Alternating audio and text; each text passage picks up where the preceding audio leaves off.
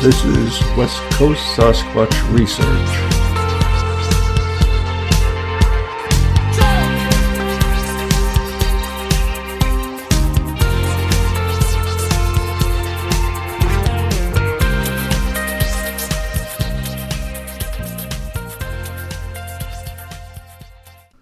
Welcome to Sasquatch one oh one Part two.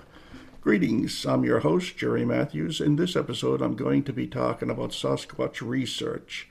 Now, you may recall that in Episode one, I spoke about the characteristics of Sasquatch.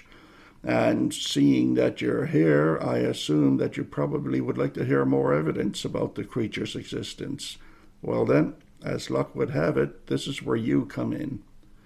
Now, as a researcher, it's going to be up to you to collect evidence and to assess the evidence of other people. And if I could tell you only one thing, it would be that evidence is not proof. Now remember that. It's not proof in a court of law, and it's not in Sasquatch research either. You see, evidence can be manipulated to support any line of thought or belief that somebody might have.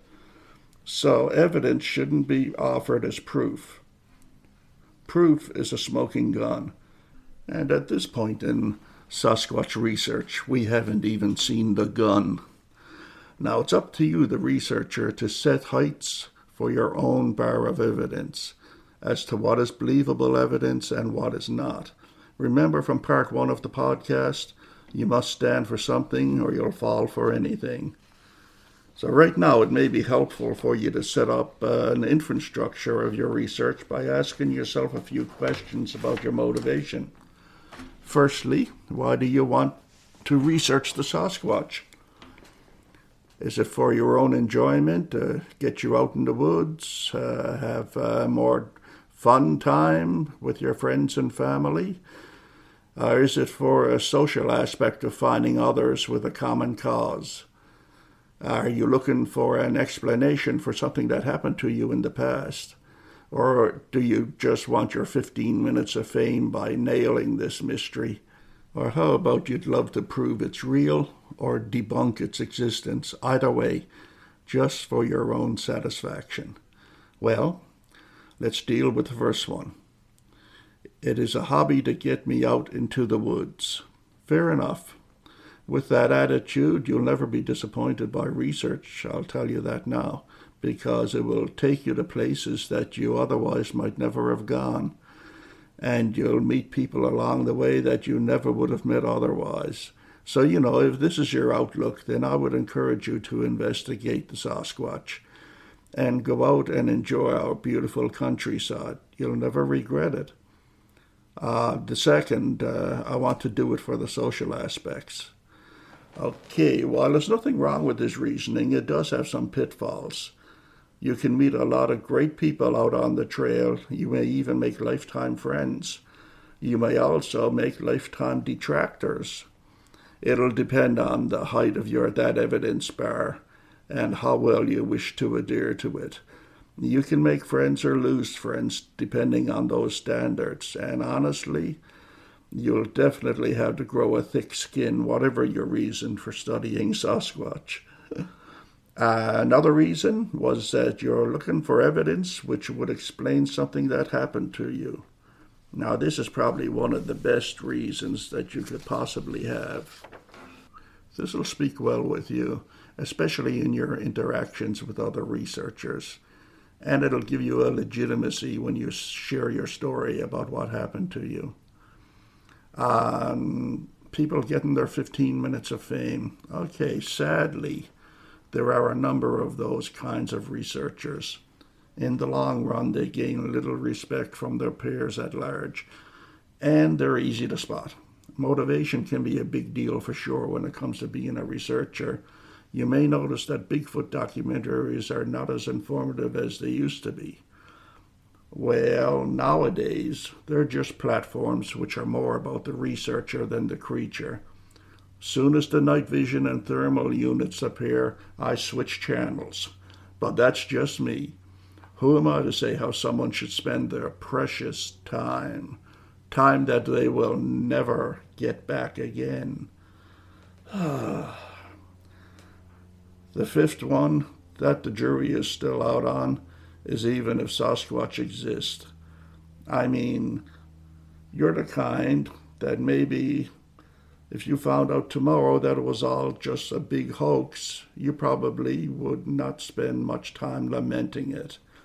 On to Loch Ness or on to Ogopogo or whatever.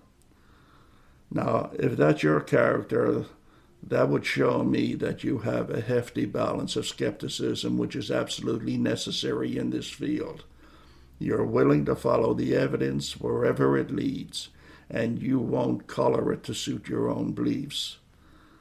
John Green once said, "Do not let your presumptions become assumptions." And remember, stand for something or fall for anything. Now, how to begin research. Read a book on Sasquatch. Well, duh. No, I'm serious. Don't look for knowledge online or in chat forums or blogs or anything like that. You know, at this point, avoid the echo chamber of social media. Rather, take yourself and your book or your Kindle to a quiet place with few distractions and absorb what you're reading. With a book as your source, you'll be able to ignore a lot of the noise that you'll get from social media, including podcasts. Well, I hope we don't have to go that far. But when you've read your book, get another book. Look for the older T V documentaries on Amazon Prime and Netflix. Those were the days before night vision and thermal cams. These days, it's all just howling in the woods and getting anonymous replies from tree knockers with glowing eyes. Now, as your friendly neighborhood researcher, don't take for granted everything you see and hear, okay? Use your skeptic senses. If they've been properly prepared, they'll never steer you wrong. Now, once you believe that you've achieved a degree of understanding about Sasquatch, then it's time to put this knowledge to use. Now, you can do either. Do your research alone, or by becoming a member of a local group. And being a group member can be invaluable. It'll give you the possibility to do field work, and it's a great place for networking with others. Best part, you can still do investigations on your own, even though you are a group member. Best of both worlds. You can contact a local uh, group in your region just by doing a simple Google search. So next, where will you go to find Sasquatch? Now, there are a lot of people running around the countryside. They just meander from place to place, whichever way the wind blows, just hoping to get lucky. Then there are others who will scope out a spot by some river or on some mountain and study every aspect of that area until they know what belongs and what doesn't. I, in the past, it's been said, it's a fool's errand to go walking around the countryside hoping to trip across a Sasquatch. Now, I just paraphrased a guy who spent most of his life doing just that. No results. Those were the words of the researcher's patron saint, René de Hinden. He became a proponent of, don't look for Sasquatch, rather let Sasquatch come to you in his latter years. Here's what you do. You stake out your territory and keep rolling the dice with each visit until you come across that one well-defined footprint. At that point, you'll realize that you've been given a great gift.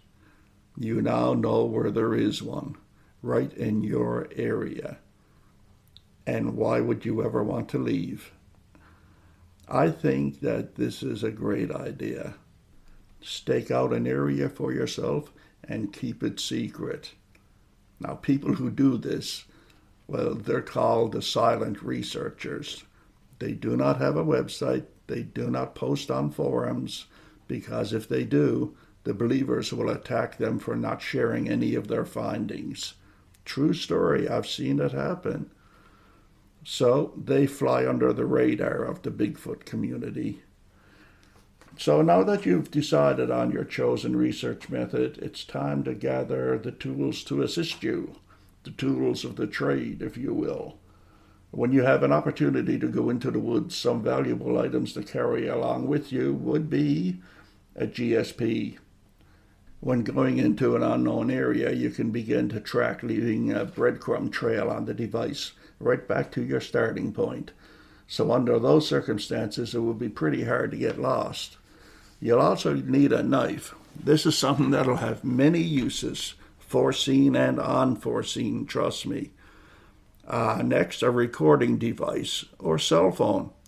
Now, back in the day, we always carried a small tape recorder. I still have my cassette recorder. I've never gone into the woods without it. But these days, you can just download a recorder program onto your phone. I've downloaded a very sensitive one that I put on my phone. Uh, four, camera.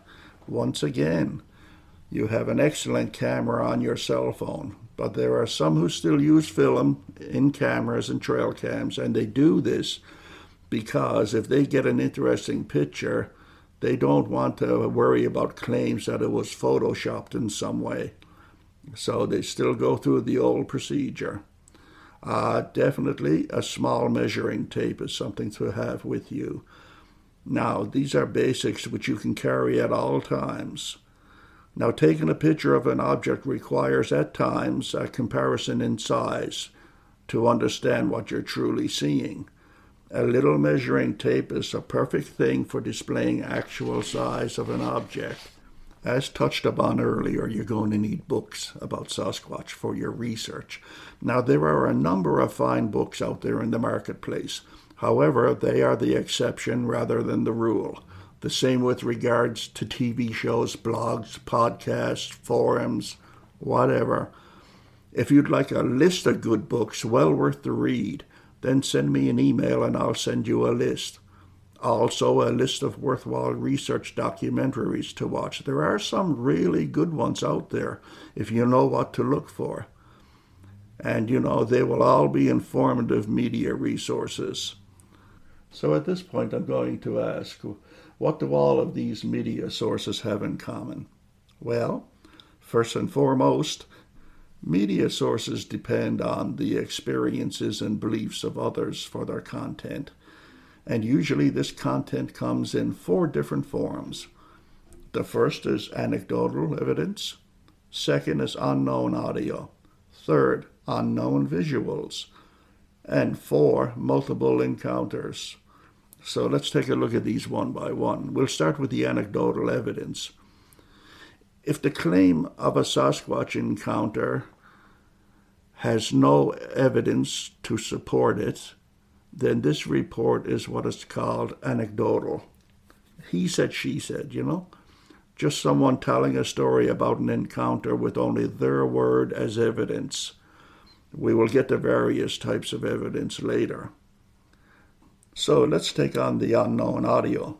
Now, there are a plethora of sound bites out there where the submitter claims that these recordings are Bigfoot vocalizations. Now, a more skeptical researcher would have put them forth as just unknown sounds. These sounds are usually not accompanied by further evidence. Therefore, without any additional support of a convincing nature, we just have a mildly interesting sound made by an unknown creature. You can file it away for future use, but be picky about what you will accept as evidence.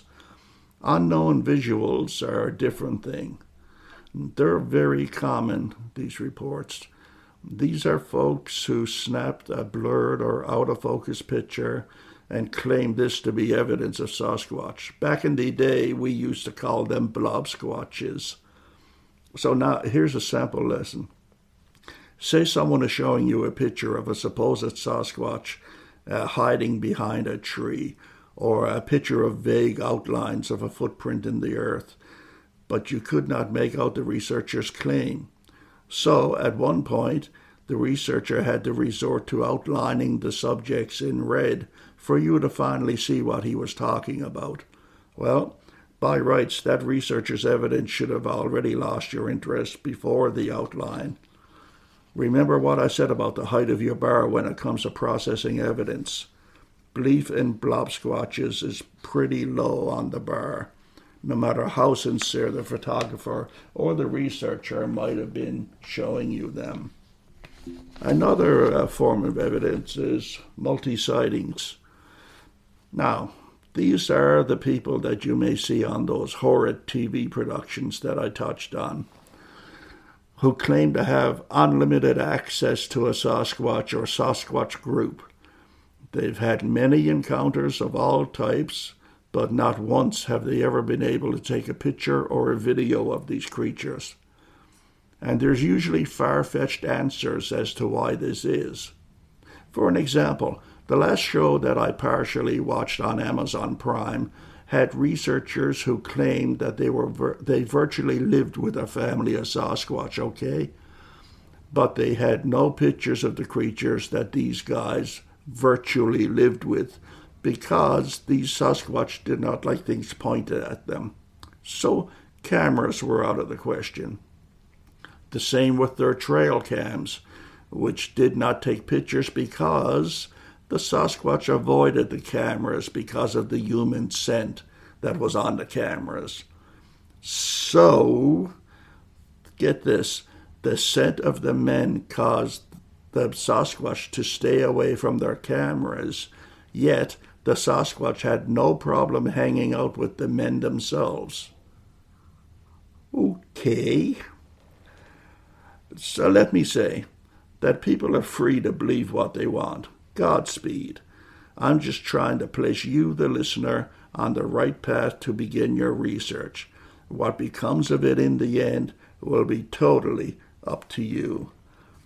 Now, in part three, let's touch on the Bigfoot community and look at some of the hollowed pieces of evidence which are so prevalent these days.